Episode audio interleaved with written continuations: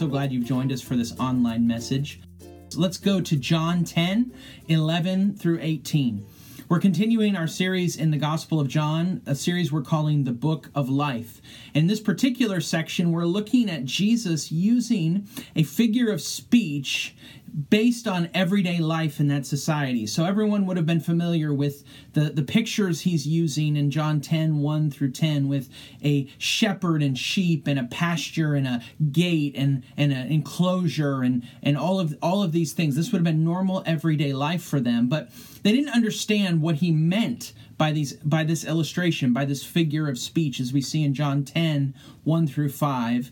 It says in verse 6 that he did, they didn't understand what he was saying to them.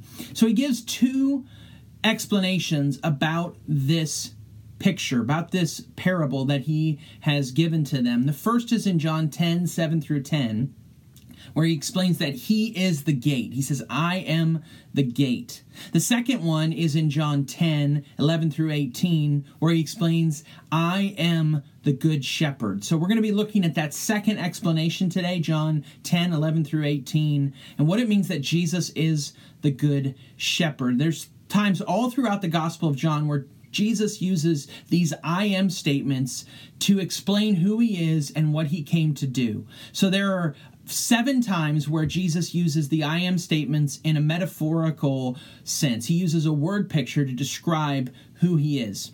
He says, I am the bread of life, John 6 35. I am the light of the world, John 8 12. And here he says, I am the good shepherd. Last week in John 10 7, we saw that he said, I am the gate.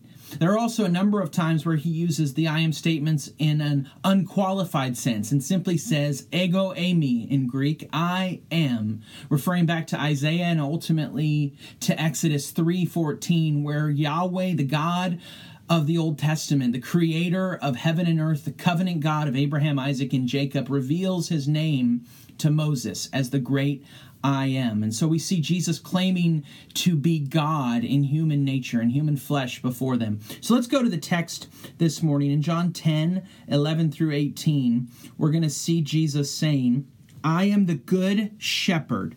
The good shepherd lays down his life for the sheep. The hired hand, since he is not the shepherd and doesn't own the sheep, leaves them and runs away when he sees a wolf coming. The wolf then snatches and scatters them. This happens because he is a hired hand and doesn't care about the sheep. I am the good shepherd. Verse 14. I know my own, and my own know me, just as the Father knows me, and I know the Father. I lay down my life for the sheep. I have other sheep that are not from this sheep pen. I must bring them also, and they will listen to my voice. There will be one flock and one shepherd. This is why the Father loves me, because I lay down my life so that I may take it up again. No one takes it from me, but I lay it down on my own.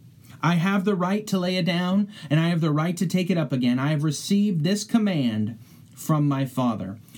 what we're going to see in this passage is we're going to see four ways that Jesus shepherds us to life. Four ways that Jesus shepherds us into life like God intended. That's the mission of our church, is, is based on John 10 10. It says, The thief comes to steal and kill and destroy, but I have come they may have life and have it in abundance. Jesus came so that we might find life like God intended. How does Jesus lead us into, shepherd us into life like God intended? We see four things here in John 10. 11 through 18. The first thing is that the good shepherd dies for the sheep. The good shepherd dies for the sheep. He says, I am the good shepherd, and the good shepherd lays down his life for the sheep. John 10 11. There are two kinds of shepherds there are good shepherds, and there are bad shepherds. Israel had, had, had had its experiences with bad shepherds. Ezekiel 34 verse 4 says that they ate the fat, they wear the wool, they butcher the fattened animals, but they have not strengthened the weak, healed the sick, bandaged the injured, brought back the strays, or sought the lost. Instead, you, God speaking to the shepherds, have ruled them with violence and cruelty. The good shepherd is here contrasted with the bad shepherd. The bad shepherd feeds himself rather than the flock. The good shepherd feeds the flock. He gives his life for the flock, for their flourishing and the fullness of life. The, the bad shepherds take and the good shepherds give. The good shepherd offers not just his stuff, but his very self. He gives his life. Literally, the, the Greek word there can be translated soul. He gives his life, he gives everything he has for the sake of the sheep. And what we see here is that this is pointing toward what Jesus ultimately did for us in the cross.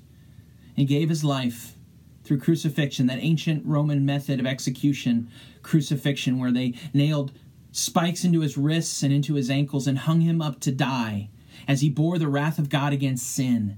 And he cried out, It is finished. And he bore the weight of the wrath of God against sin so that we might turn from our sin and trust in him and be forgiven of our sin and given eternal life.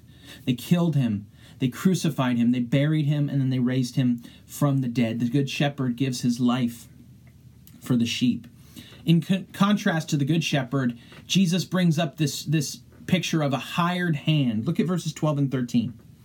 The hired hand, since he is not the shepherd and doesn't own the sheep, leaves them and runs away when he sees a wolf coming. The wolf then snatches them and scatters them. This happens because he is a hired hand and doesn't care about the sheep. There's an infinity of difference between a mommy and a nanny. A nanny's there because she's paid. A mommy's there because she is all in and loves these kids with all that she has. You can't pay a parent enough to abandon their kids. A nanny goes home when she's off the clock. A hired hand, he'll take care of the sheep. She'll take care of the sheep while the paycheck's coming in. But as soon as there's danger, as soon as it costs them something rather than benefits them, the hired hand will run away and leave the sheep. There has to be a payday for the hired hand to stick around. A nanny might care for the kids, but if there's no payday, no matter how much uh, that that nanny might care about the kids, that nanny needs to make money and provide f- for the, the needs of life, and so that nanny will leave. For the hired hand, payday is about getting, but for the good shepherd, payday is about giving. Jesus paid the price of our sin through his life, death, burial, and resurrection. The Good Shepherd paid any price. He paid the price. He paid the price of his life. There's a three headed wolf on the prowl against the people of God and trying to, trying to get at the sheep of God Satan, sin, and death. They're lurking. They're waiting to pick off the weak and the vulnerable of God's people. And the Good Shepherd gives his life for the sheep. And in the cross, burial, and resurrection, he destroyed the work of Satan, sin, and death. He died on the cross and he gave his life to crucify death itself. This is what Jesus did for us. He paid to have us, to keep us, and he paid more than anyone else rightfully should have. So that's the first thing. The Good Shepherd dies for the sheep. The second thing, the Good Shepherd offers intimacy to the sheep. Verses 14 and 15 I am the good shepherd. I know my own, and my own know me. Just as the Father knows me, and I know the Father. I lay down my life for the sheep. Do you, do you see what, what he said there? I don't know if you caught it.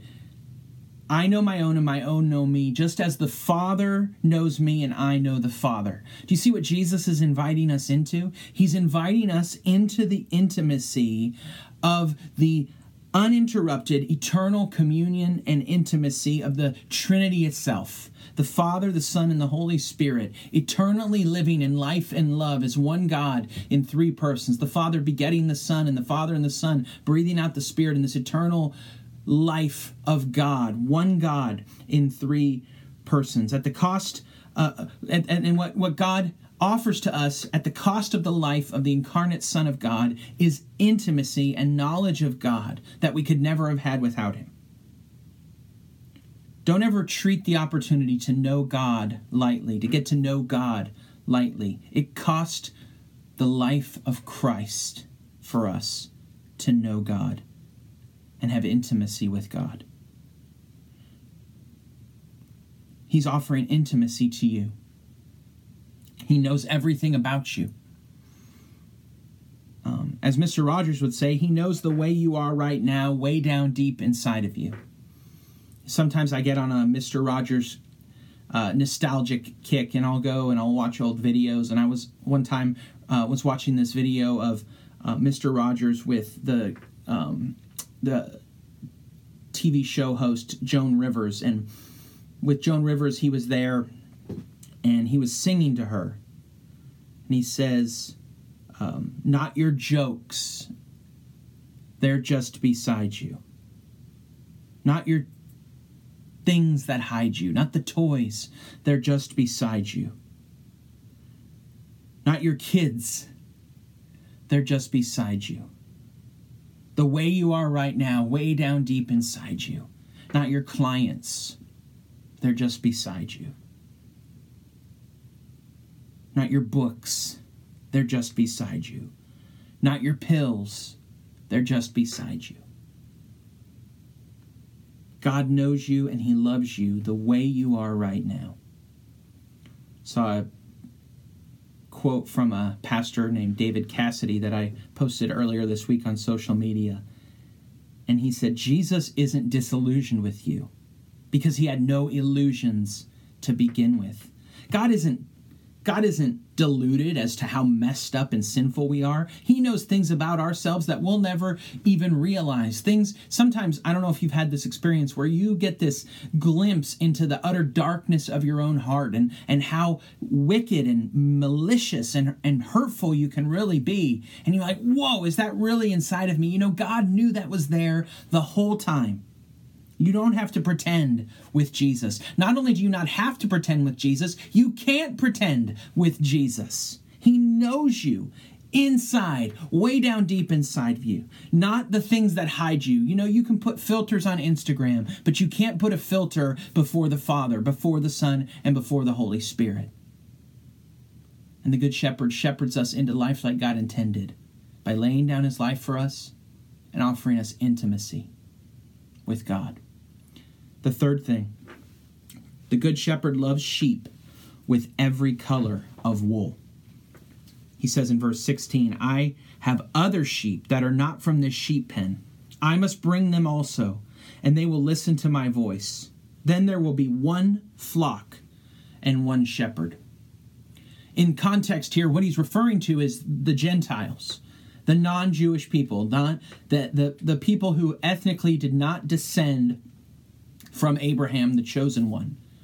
And, and so he's saying, I'm going to bring all of the, the Gentiles into my family, into the fold of my people, into the promises and purposes and presence of my Father. And, and so, in context here, he's saying, I'm, I'm going to bring to myself the Gentiles. And we see throughout the scripture that this is a prime purpose of God in the gospel.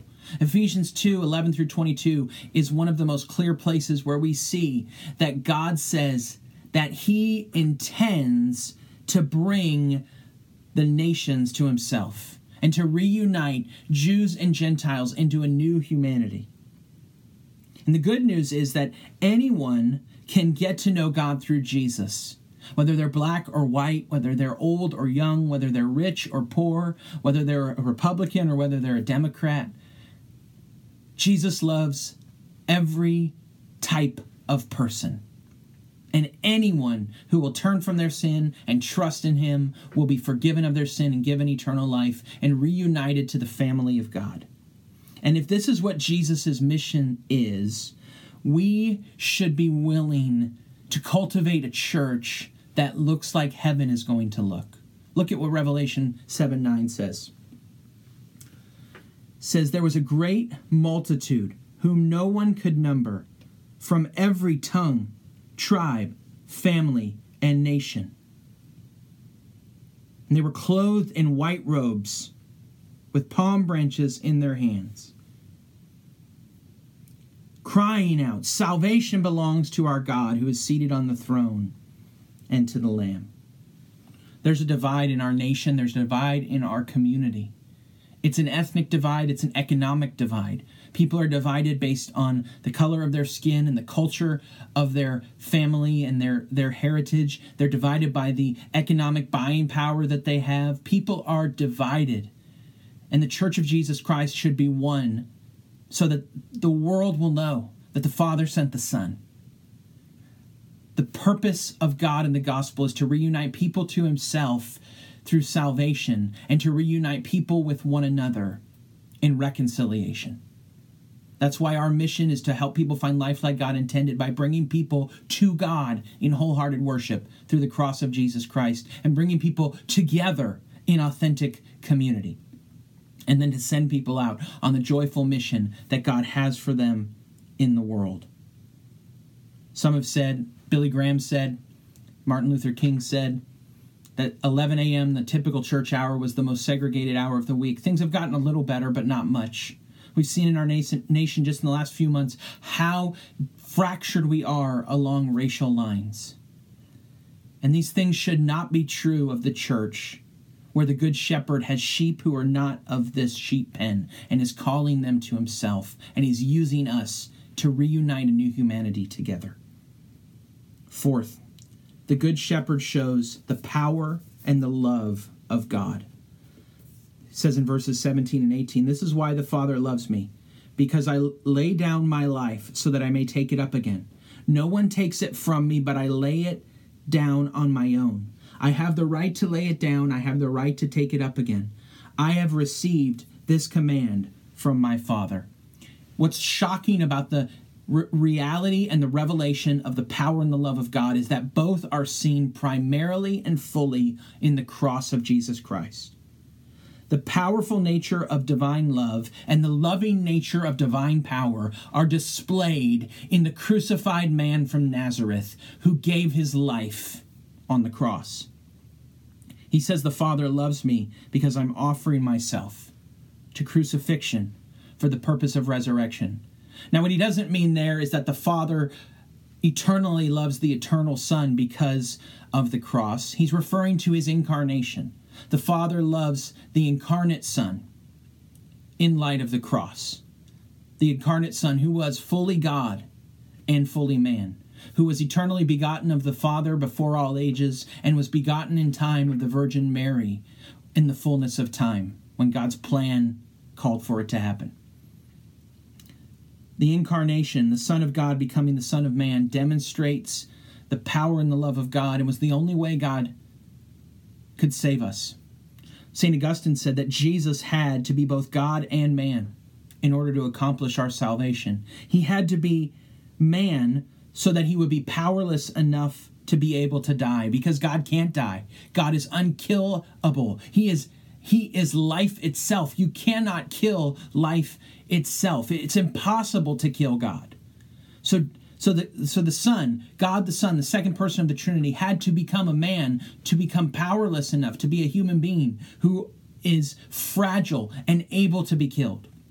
But he also had to be fully God, Augustine said, so that nobody would say, well, he just wasn't powerful enough to save himself.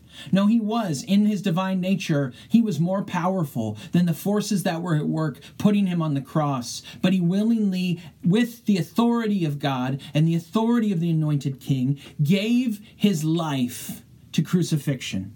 He says, I have the right to lay it down. I have the authority. No one takes it from me.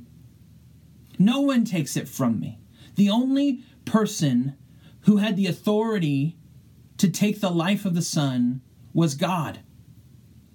And God laid down the life of the Son. The Son laid down his life so that we might be saved.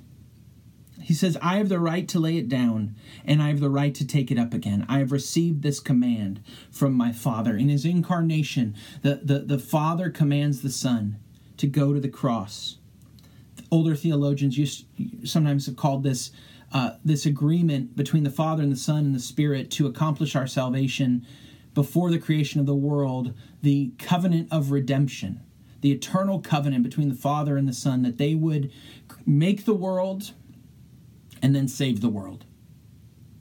This is the kind of shepherd we need. We need a shepherd who lays down his life for the sheep, who offers intimacy to the sheep, who loves sheep of every color of wool, and who shows the love and the power of God. So the question is do you hear his voice? Are you too buried in your own stuff to recognize it? When I was a kid in elementary school, we were going on a field trip, and I was really bummed out because I found out that a few of my good friends were going in this one vehicle, in this one van, and that I was supposed to be going with someone else. Well, my mom was there at the time, and and so I ran to my mom, and I was I don't know maybe first or second grade, and I reached around her, and I just buried myself in her and just cried because I was so disappointed, like just a little kid crying because I wasn't getting to be with my friends. What I didn't realize while I was crying with my mom, my teacher had been standing at the top of the stairs calling to me, saying, "Danny, Danny." Well, I, I didn't hear her.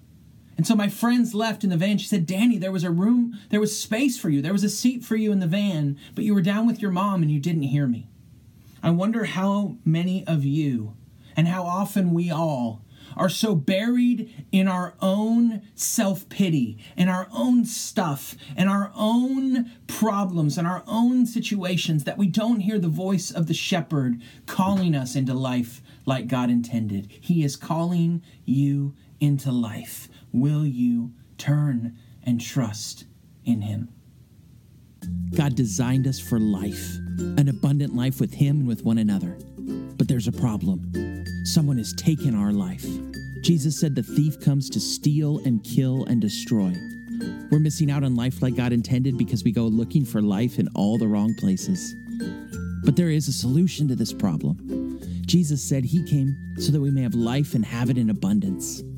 That's why Cross United Church exists to help people find life like God intended. We believe life like God intended happens when three things are united in our lives. When we're brought to God in wholehearted worship through the cross of Jesus Christ, when we're brought together in authentic community, when we're deployed on the joyful mission that God has for us in the world, we experience fullness of life. Life like God intended, united in wholehearted worship, authentic community, and joyful mission is why Cross United Church exists.